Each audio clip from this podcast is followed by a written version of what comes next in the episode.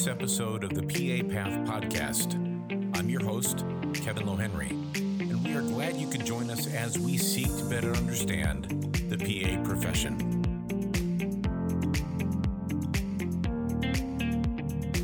A lot of things in life you can't plan anyway, but you want to be able to take advantage of them if you have, have the chance. Well, welcome to season two for the PA Path Podcast. My partner in crime, Stephanie Vandermeulen, and I are excited to bring you new insights into the profession, including the international growth of the profession, some of the roles that PAs have evolved into in our country, and additional insights into PA programs around the United States as well.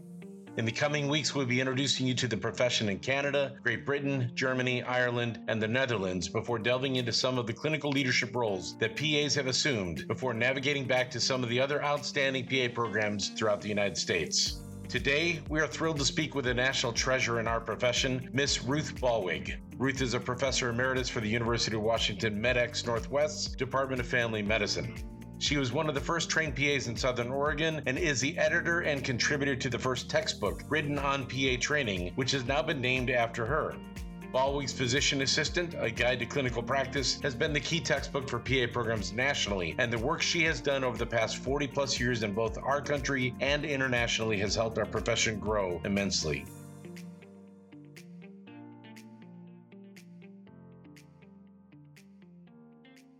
Oh, Top of the morning to you, Ruth. how are you? I'm fine. How are you doing? Good. Are you in California or Arizona? I'm in California today. Well, Ruth, thank you so much for joining us today. It is such an honor to have you join us on the podcast. You have done such impressive things over the course of your career as a PA. And really, you know, in all honesty, any PA worth their salt knows your name uh, because of the impact that you have made in their own education related to the textbook that you've contributed to our profession, to the scholarly publications. There's just so much. We have so much to talk about. Let's start by just talking about your path to becoming a PA. It's an impressive story, and I'd love for you to share it with the audience. Well, so I grew up in Southern Oregon on the Oregon California border, a town called Medford, basically halfway between San Francisco and Portland. But the problem is that if people were really sick, they had to go to San Francisco or Portland back then. It was, you know, it had two small community hospitals, but then the polio epidemic hit. I was five. And people, a number of people died because they couldn't get to the nearest iron lungs. And so my father, who was a control tower operator, uh, FAA, was CA then, and pilot himself and a World War II veteran, created America's first not for profit air ambulance service. Wow. Yeah. And uh, they raised money from the community. They had uh, all these characters on the board. You know, they had a couple of ministers, a couple of doctors, a couple of nurses, a couple of orchardists, a couple. Anyway, so first they got a twin Cessna and then they got a single engine Stinson Reliant where you could land in very, very tiny places. That was 1949. And I basically grew up as part of Mercy Flights, hanging out at the airport, doing all kinds of things from running the scrapbook to cleaning the planes to yada, yada, yada forever. That is so interesting. Yeah, and it, but it was really good experience because I sort of got adopted by all these World War II pilots. Mm-hmm. Uh, it turned out that was uh, a really good benefit if you're going to work in medicine with male doctors at the time we came out. you, you had some skills that you learned from those guys. Yeah, I was kind of thick skinned and I'd, I'd also just kind of give it back to them. And, and so that was, um, that's still an important part. Mercy Flights exists still today. What a tremendous legacy. Yeah. And my daughter is now, on, who lives here in Seattle, but she's on the board of Mercy Flights now. Oh, that is fantastic. Yeah. So anyway, that was that was my growing up years, and I had originally thought about going to medical school, but first of all, going to medical school for a woman in the early 60s, late 50s and 60s was a horrible experience. I, I know you probably know some women docs who were trained during that time, and boy, it was uh, it, it was a struggle. Just they didn't have their own bathrooms, they didn't have dressing rooms. I mean, just to make it the simplest. But it turned out that wasn't going to work for me. I still had my mother was very ill, and I was the oldest kid. So once again, PAs, many of them have a history of, being the sort of responsible leader in their family, which is interesting. And uh, so instead, I decided to be. I stayed in Ashland, Oregon. I had a couple of kids. My kids are now 51 and 53. I don't know how that happened. And I became a social worker, a childbirth educator, a breastfeeding counselor, and uh, an advocate for policies about that in the two hospitals. then once my kids got older, actually when when my first child, my daughter was born, and I was sitting up in the night nursing her and reading all of a sudden an article about this PA movement. And I thought, bingo, I'm going to do that. And uh, it turned out to be all those things and more. But anyway, so then I went to MEDEX in, I think, 76, came back. I was, I think, the first woman PA in Oregon and uh, in Ashland, Oregon. And, and uh, what was fun about that was I was a female PA, of which there were hardly any. Sure. And a good friend who was a nurse, a male nurse, became a nurse practitioner when all nurse practitioners were women. and and and uh, we stuck together. We'd known each other forever. So while the director of nursing tried to disenfranchise us, it never worked. We also did all the sex education in town for the five the five grade schools. Wow. Which was pretty funny, and uh, the sure. gave us a lot of visibility, including one day Steve came out and he's just he's laughing so hard he, he can't stand up straight. And I said, "What happened?" He said, "Well, it finally happened. The little boy asked me a question I've been waiting for." I said, Oh no. he said, Well, so Mr. Joslin, you and your wife have two kids, so that means you must have done it three, maybe five times. Steve says, No. And then the little boy says, How many? And Steve says, Millions of times. All the little boys jumped up and hid under their desk. and if you don't think the whole town heard about that, oh, I'm sure there within about 10 minutes. So anyway, that is that is really precious. Anyway, so then finally I, I decided, and so I in Ashland I was the first PA, as I told you. I worked for a family doc that I'd worked with before, and and back in the day when you were chosen to go to PA school, they chose your preceptor at the same time, and they site visited them ahead of time because of course these were jobs that had to be created and if you didn't have an advocate, in this case, there were 12 docs in this town. And eventually I spent time with all of them during my. Mm-hmm. But eventually my husband and I got divorced, and it turned out friendly divorce. We were, by the way, one of the first 10 couples in Oregon to have a joint custody arrangement, which was very successful. We thought we could still write a book about that, and pretty funny. You probably should. yeah. So then I I took a, a job up in Bremerton in the health department. Bremerton's a Navy town right across from Seattle. I'm sure you know. Again, I was the first PA, and uh, I did that for two two years. Uh, doing an interesting thing about that job was, again, when we came in, there had been some nurses that were. There was another nurse practitioner came in at the same time as I, but it turned out the nurses were lying in wait for us. They were just waiting for us, and they assumed we'd hate each other. Well, that's not the case. I was later at the delivery of both both of her sons, and I still see her three or four times a year. So, so much for that. Yeah, yeah. And I think that's kind of a theme that a lot of PAs early on will will tell you. I don't know if you had that experience, but but you know the people that while, while they wanted to separate us, the people that were opposed to PAs and practitioners, but in reality we had good friends and we made good friends. I was the second PA at my hospital in uh, uh-huh. Winfield, Illinois, and I found that the the we got along fabulously because the docs were always they didn't want to bother the docs for orders. Right, right. So their, yeah, their advantage, yeah. Yeah, we were we were kind of their helper by proxy, and and they were just right. and and I also think I had this conversation with a sociologist from Stanford a, a few episodes ago. I think we're just different sociologically. I'm I'm yeah. curious your background as a social worker. I would imagine that was great preparation for this kind of concept of bringing on a new profession right it was. And and you know a lot of the skill set was very similar you know asking unpopular questions and and also following up and and you know breaking doors down for the client. So not too different really.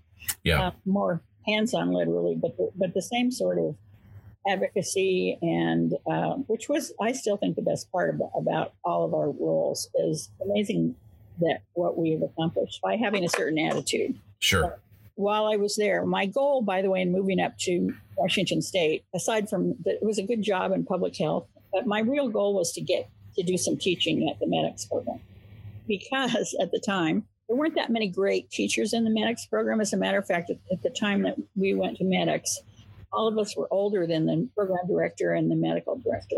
Which is always a challenge. and they were very insecure about that. So I'm they, sure they were. I'm sure. Uh, Unfortunately, there were 24 of us and only two of them, so that didn't work very well. but and eventually, of course, PAs became program directors, and that problem went away. But anyway, yeah. Uh, so I began giving lectures. I began, uh, there was a, opening position. So I applied and became a faculty person at MEDEX in late 1980. At that time, there were three PAs that were the regular faculty. There still was a physician director. And, and by the way, the interesting thing at that particular time was that there, there were some PAs from the East Coast that were trained in some of the New York programs that didn't raised hell with the state licensing board because they didn't feel that people trained in MEDEX model, the West Coast model, were the, as good as they were. Interesting. So, yeah, right. But fortunately, the original docs that were the first preceptors for MEDEX were all in rural areas where there was a huge need for us, or they were group health now Kaiser. And so they weren't quite the right people to argue with, but we spent quite a bit of time testifying at the legislative board and so forth. And in 1985, I became the program director of MEDEX. 1985. Yeah. Okay. That was a while ago. So I, th- I, think an important thing to know about University of Washington Medical School is it is until just recently uh, was the only medical school for five states, 27% of the land mass of the United States. Yeah, yeah, that that was one of the key things of your kind of development of the PA profession because of that, right? right? Because you, you were able to expand in satellites to other areas uh, right. uh, when there was a need. That's right. Specific areas, and also because the medical school they had some really strong, wonderful family docs who were deans and associate deans and chairs and whatever, and they would travel to those other states go to legislative hearings, yada, yada, yada. So I, of course, went along and got to know all the people in the other state. But it was just uh, really interesting to think. And I'm still on the admissions committee for the medical school, which I, I think is a good investment. Yeah. Good docs to be good preceptors.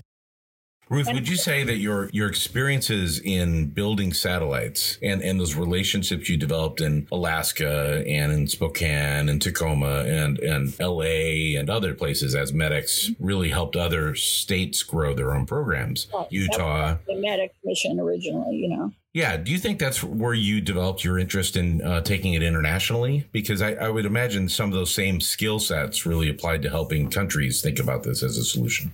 Mm-hmm. I, I, think I think that's probably true, and, and it didn't feel uh, scary to me in, in, in any way. And, and, also, I think the thing to know about, and you know this from having worked in a number of states, that what works one place doesn't always work the next place. You yeah. know, you have to you have to personalize it first of all to the people you're working with, and then and then you have to. So I, I think it's still kind of funny uh, that there are some people in PAs in the U.S. that think that PAs are all alike and all the training programs are all alike. And it, it wouldn't work, first of all. No. We wouldn't like it as well either, but. but We're a bit Mustang, our, our, our sociologic bend, I think. Yeah.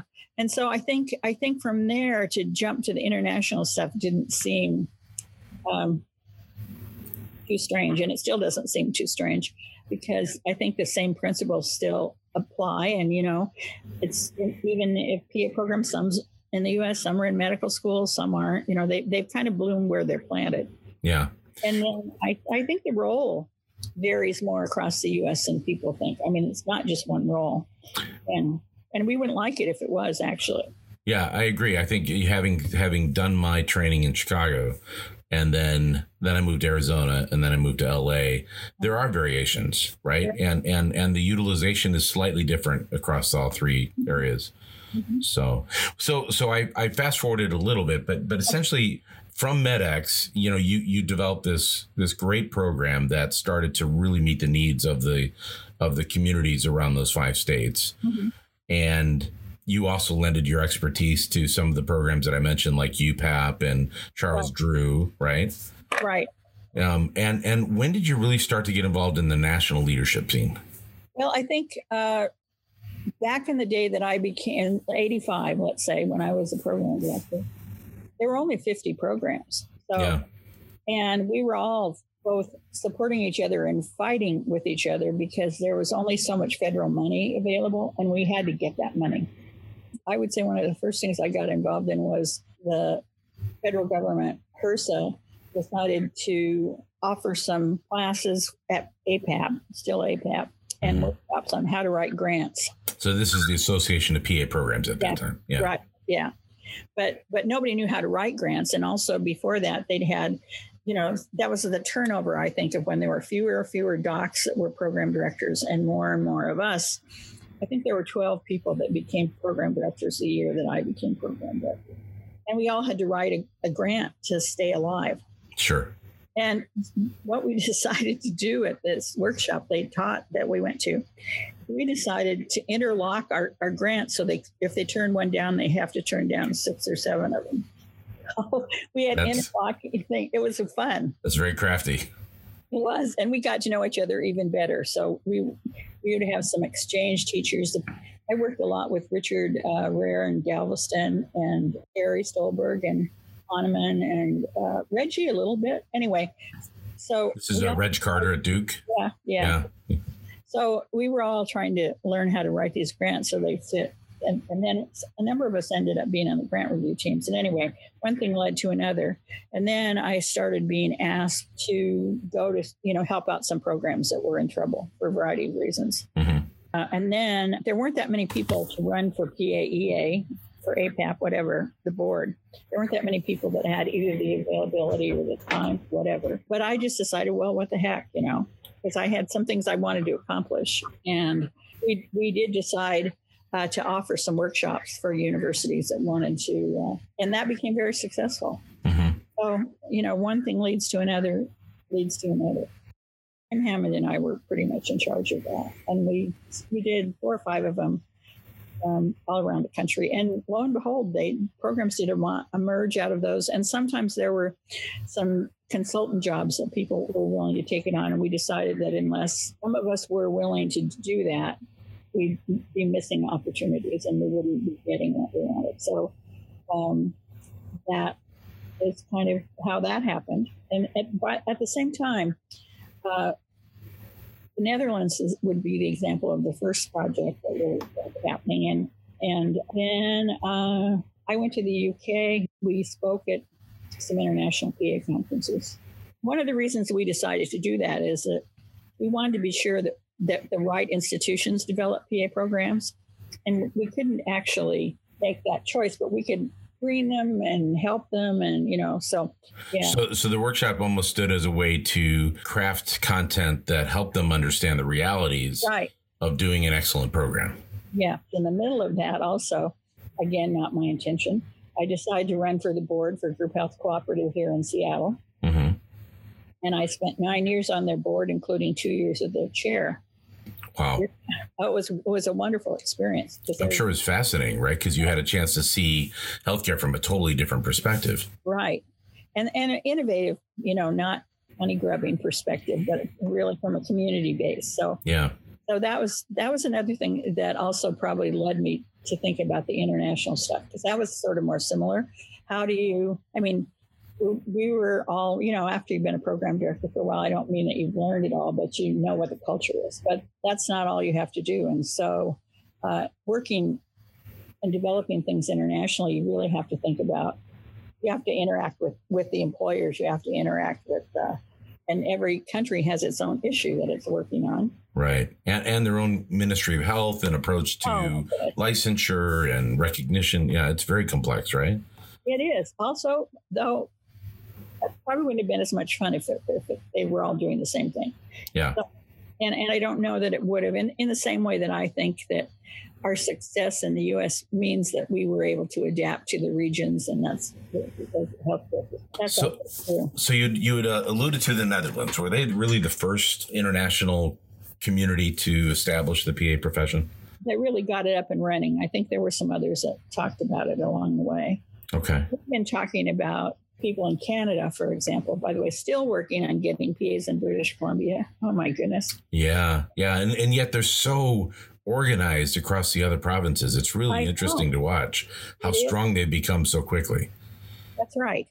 So at one point, you ended up being asked by Janet Lathrop at the NCCPA to head up an international exploratory opportunity. Mm-hmm. Um, is that when you really started to formalize that role and, and really become sort of our ambassador of the profession internationally? Um, halfway. So, uh, in the meantime, um, and, and, and the interesting thing about that, I was I don't know if you remember, but I was chair elect for the NCCPA board, I do. Asked me, um, you know, she sort of dreamed up this job, which was perfect, and it was perfect for me.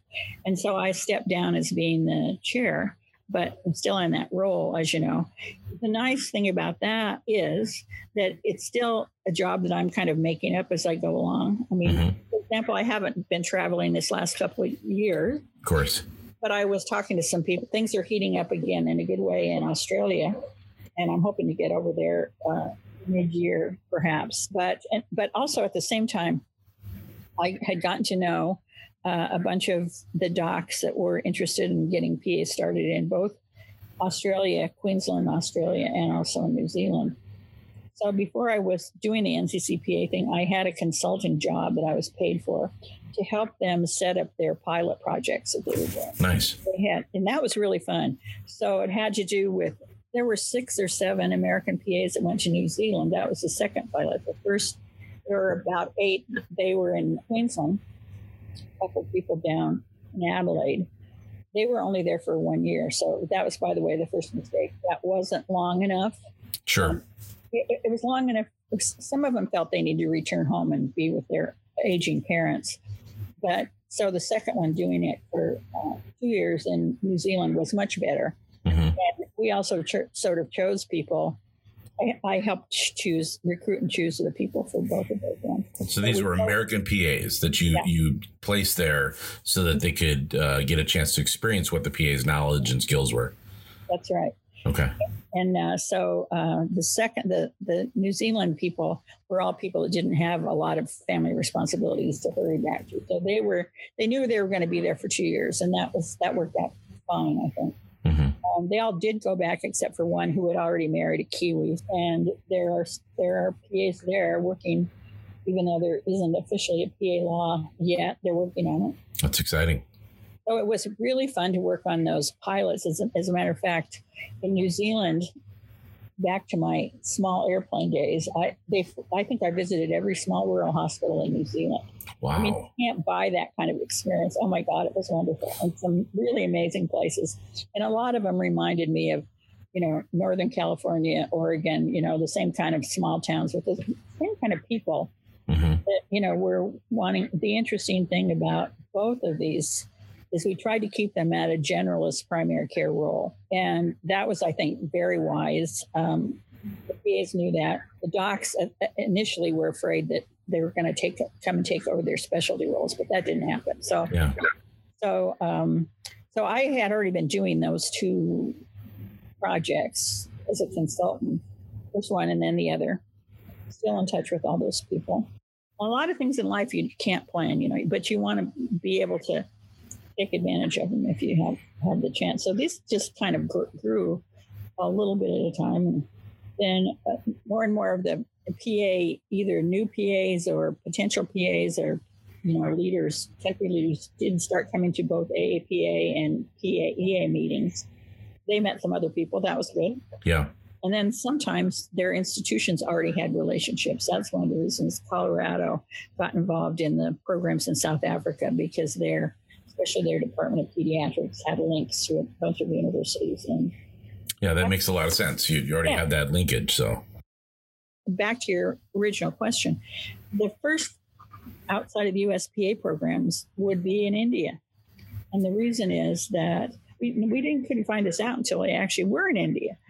But uh, it turns out that the the person there, I'm sorry, I can't tell you his name right now, who was uh, India's number one pediatric cardiac surgeon, did his residency in Alabama. Hmm. And while he was there, he met the director of the PA program, but also a big person in the medical field. And so he basically gave him the curriculum. Mm-hmm. And he went back, but it was very much a, a surgery model and still is very much a surgery model. And there's some other docs that went over. Some docs from Portland, Oregon also were involved in this. They were all cardiac surgeons. So, and there is no primary care in India. Yeah, it's an interesting health system, right? From what I understand, there is a real strong emphasis on building your own hospital. If right. you're a successful surgeon, you have yeah. your own hospital, and you you uh, so it's a lot of specialty hospitals rather than uh, primary care concepts. So, and big egos also involved in having done that. Sure. But but very but very interesting, and they're now, you know, wanting to rethink that a little bit. So, but I, I don't mean to take us off off track here, but but I'm just it's just an observation. When you joined the profession, the profession was well. When I joined the profession in 1994, mm. it was 70 percent male, 30 percent female. So I suspect that when you joined the profession, it might have even been higher on the male side. Yeah. And now, as a program director with a program where it's 70% women, 30% men, you know, I think it's a really interesting observation just, just to have you have navigated through that all those years. And, and in my own observations of you, Ruth, I think maybe I'm mischaracterizing you, but my sense is you just don't pay attention to that. You just kind of ignore it and keep going to your point. Right. And and people finally say, you know what, we're not going to knock her off track, so let's just right learn to, to deal with her and to work with her. I, I think that's true. I, I notice it, by the way. I file it away and I'm always looking for allies and so forth. But I don't, I don't take it personally. Very seldom do I take it really personally. That doesn't mean there hasn't happened, but sure. But I do think it, it's interesting when I was at the MEDEX program as a student it was the first year, well, two years before that, they had made a deal, and the, and the MEDEX program trained nurses in, in what became the NP program. Mm-hmm. And two or three years later, in my class, there were 21 of us. I think there were seven or eight women, right? Okay. And so we went to the state PA academy. We were invited to go to their meeting, whatever. And they always invited the president of the medical association to come and give a luncheon talk. And he came and he said, Oh my goodness, this is a really different look than usual. I'm so glad you guys brought your wives so they could figure out what's going on. oh my God. Oh well, no. you know, I no, I no. had I can only respond. You know, I said, "Excuse me," and he uh. saved himself. Actually, as a matter of fact, he was the first black physician to be the president of the state medical association. Wow! Wow! Yeah, but anyway, first people are sitting there. Is he going to say something? I said, "Yes." Oh my God! Yeah, yeah. I think it's something to admire that you were able to become so successful despite that obvious challenge that women today still experience. Oh, still. Yeah. Uh, on the on the sad note, you know, I, I have served on the gender equity and medicine science group at USC, and and uh, I see these brilliant, brilliant physicians and and and PhDs and and leaders who are also women, mm-hmm. and I see the trauma and pain that they've experienced through this lens which is just sad. And they outnumber the men now, but yet eh, the men are still just not appropriate. And it's really frustrating. Right. And I think it is true. I, you know, I was really glad in retrospect that I did not go to medical school for that reason. Yeah. And, and I have friends, women friends who are peers of mine who did go to medical school and they are still bruised about it. I mean, after all this time, and there were no, for example, there were no no women's bathrooms in a lot of hospitals, and uh, yeah. So we so we really haven't come a long way. I mean, you we've come yeah. a ways, but not a long way. We still have a well, long way to go. I still think though that that that needs to be emphasized more in PA school than it is. Um, yeah. Because I think, I mean, first of all, nurses have their own culture of how they've battled that. Some of the same techniques work and some don't. But yeah. but I still think uh, it was interesting when we moved in back to the medical school. One of the things I negotiated was I thought, what the hell? I'll ask for a seat on the medical school executive committee. Well, damned if they didn't say yes. So, anyway, that, that is the chairs of all the clinical departments and also all the basic science departments.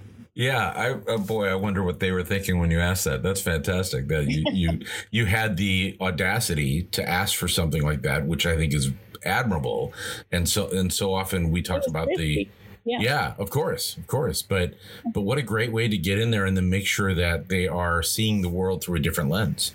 Right. And what was cool was there were chair of family medicine and the dean for regional affairs. They really pushed it. They were friends of mine, and yeah. so. But, but when I first went there, I had never thought that I would be the only woman. And there was a secretary at the other end of the table, and this is like thirty people, right? Yeah. And fortunately, one of these docs that was my sponsor, John Coombs, who used to be on the ARC-PA, among other things, he said, You think they don't treat you nicely? Watch how they treat each other. They're not very nice to each other either. Yeah. Sure. So what I would do is I would go, I made a rule. I would go 15 minutes early hang around around the coffee pot, and I'd stay 15 minutes later and finish up every conversation. And I would challenge myself to ask at least three three public questions every meeting. That's good. And that was that was doable. And you know, so one on one, you could say, "Well, can I get an appointment with you and give me give my name to your secretary so she'll do that and that and that sort of thing." But one thing I found out that they were they were um, three or four of them were men in their 60s and 70s, and they all had prostate problems. Mm-hmm. The only way you could tell was that they'd get up and leave really quickly, they'd come back. and and and at first, these guys were wondering whether I noticed that, you know. And of course, I didn't say anything for a while. But then I started talking about menopause and all of a sudden I passed and they just kept talking about anything, after that because they realized I wasn't going to freak out, you know. Yeah, yeah, yeah. Uh, and, and, maybe audacity is not the right word, but chutzpah.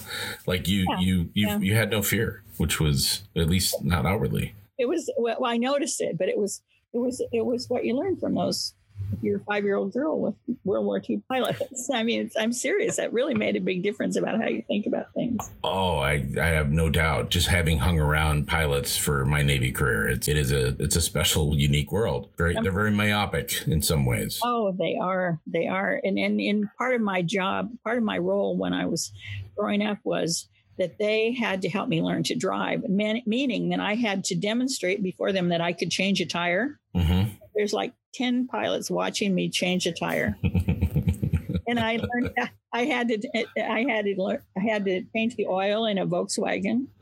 And wow. were required before I could my dad would take me to get my driver's license. So, you know, you could be pissed about that or you think, well, whatever. And they would just tease me, you know, you can imagine. Oh, of course. They they loved it. I'm sure it kept them young. I'm so. entertainment. Yeah, I was partly yeah. the entertainment. So so when you look back at the where you were at when you first started working with the NCCPA on international things, and you look at where we're at today, Canada is growing exponentially, and and what an impressive uh, group they they have up there in terms of their PR and and really advocating for. I mean, we just celebrated uh, National Physician Assistant Day up there last weekend. Yeah and uh, the UK is growing like crazy. Ireland with Lisa Alexander and and their group over there. You've got the you know the Germans with uh, Marcus Hoffman, the Netherlands, of course. You know, what do you think it's going to look like maybe five to ten years from now? I still think I would say in terms of what we could do national internationally if the world was all right. I think we're only about 25% of what the amount of work that's still can be done. Mm-hmm. And there, there are different countries in different stages, you know. I mean, and so we get setbacks just like we got setbacks in the United States periodically. So I think it's it's going well, but it's also about getting the next generation of leaders because I don't plan to stop doing this as long as I can. But uh, you want to get more people also. So there's mentoring of people there as potential leaders too. Sure. Interesting. So I, I don't think we're going to run out of work to do. And I think, but I do think that it's important that we, the specific things we do are less important because they're, but I think still we should, we should still be about access, I think. Mm-hmm. And if we're not about access, then I'm not so interested, you know, because we have, whether it's access because people don't have money or because they don't have a hospital, or whatever. So, so what's interesting is you get wound up in a good way of wound up when you're in these places of how this actually fits in the larger system. And then you end up meeting more people that want to know, what do you think we could do? I mean, what's happening? So that's that's exciting. I don't know how you answer this question, but what are maybe the two or three things that you are most proud of as you look back? Hmm. Well, I think I, I think I'm most proud of carrying on Dick Smith's tradition in the MEDEX program, as well as carrying his points of view to other programs. I mean, if you think about why I'm interested or got interested or felt flexible enough to do the international stuff, a lot of it had to do with learning from him and how he how he you know promoted the MEDEX program both domestically and internationally and and he also a lot of people don't remember that when he left the Peace Corps, he was assigned by J- Johnson, Lyndon Johnson, to desegregate the U.S. hospital system in the Deep South for Medicare. Yeah, yeah, yeah, and he did that. His life was threatened many times, but anyway, he just had uh, such a great way of of uh, meeting people, putting forth their ideas, making them stronger. You know what I mean, and being extremely culturally competent in doing that. So, uh, anyway, I'm I'm especially happy to have uh, been able and and it, even at MEDEX, because when I came to MEDEX, I, I go to a director and a medical director that really hadn't been physicians very long. You know, sort of how do you deal with difficult people like that? Between thinking about how I learned from two people who aren't anything alike, but one is one was my father who could talk anybody into anything. and was famous for that. And or as people said, you can make your friends do things they would never in their right mind have done. Mm-hmm which is a good skill if you work in PA programs, right? Absolutely. Anyway, and also, so Dick Smith, those are, you know, two people to sort of take their their work goals, j- just their ways of operating. Uh, and you, you could apply that. It actually makes you pretty safe in, intellectually or not threatened. And it helps to do international stuff. It helps to go into some new place where you've never been uh, before. And uh, so a lot of places I've been, I would never have guessed. So I'm, I'm especially proud of that. I'm proud of getting the MEDEX program back into the School of Medicine from the School of Public Health. Okay. I don't think it would have survived, not because there was anything bad about the School of Public Health. We just didn't fit in their culture. Mm-hmm. And then I think I'm especially proud of all the people I've mentored men, women, PAs, yeah. uh, over time. And I hear from a lot of people, even if it's just an email updating me about what's going on with them or, yeah. or something like that, because I just think the people that we choose for PA school, in terms of at least medically, I think our processes are are correct, and uh, we're picking the right the right people, and so working on that. So, and I worry, I do worry sometimes that some of the newer program leaders don't know that. I, I, I would like to see PAEA do something about that. But, you know, yeah. invite a couple of us old farts to talk about that because it's not something you can put or write down legally. I wouldn't write it down. I don't think. But anyway. well, I think I think if you think about the uh, the concept of the coaching tree, you know, your tree is vast. The the number of people that you have mentored that became program directors, that are scholars, that are respected in our profession is is incredible. And if you think about the culture as you described it coming up, how collaborative it was at the beginning. The DNA of our profession is very collaborative for the educational tree. Mm-hmm. And and I've seen that with all the people you've mentioned, Jim Hammond, Rod Hooker, you know, Jim Cawley, mm-hmm. um, Tony Miller, Anita Glicken. Uh, it's always been about us, not just about my program. Right. So, and I think you all deserve a lot of credit for setting the stage that way. Well, thank you.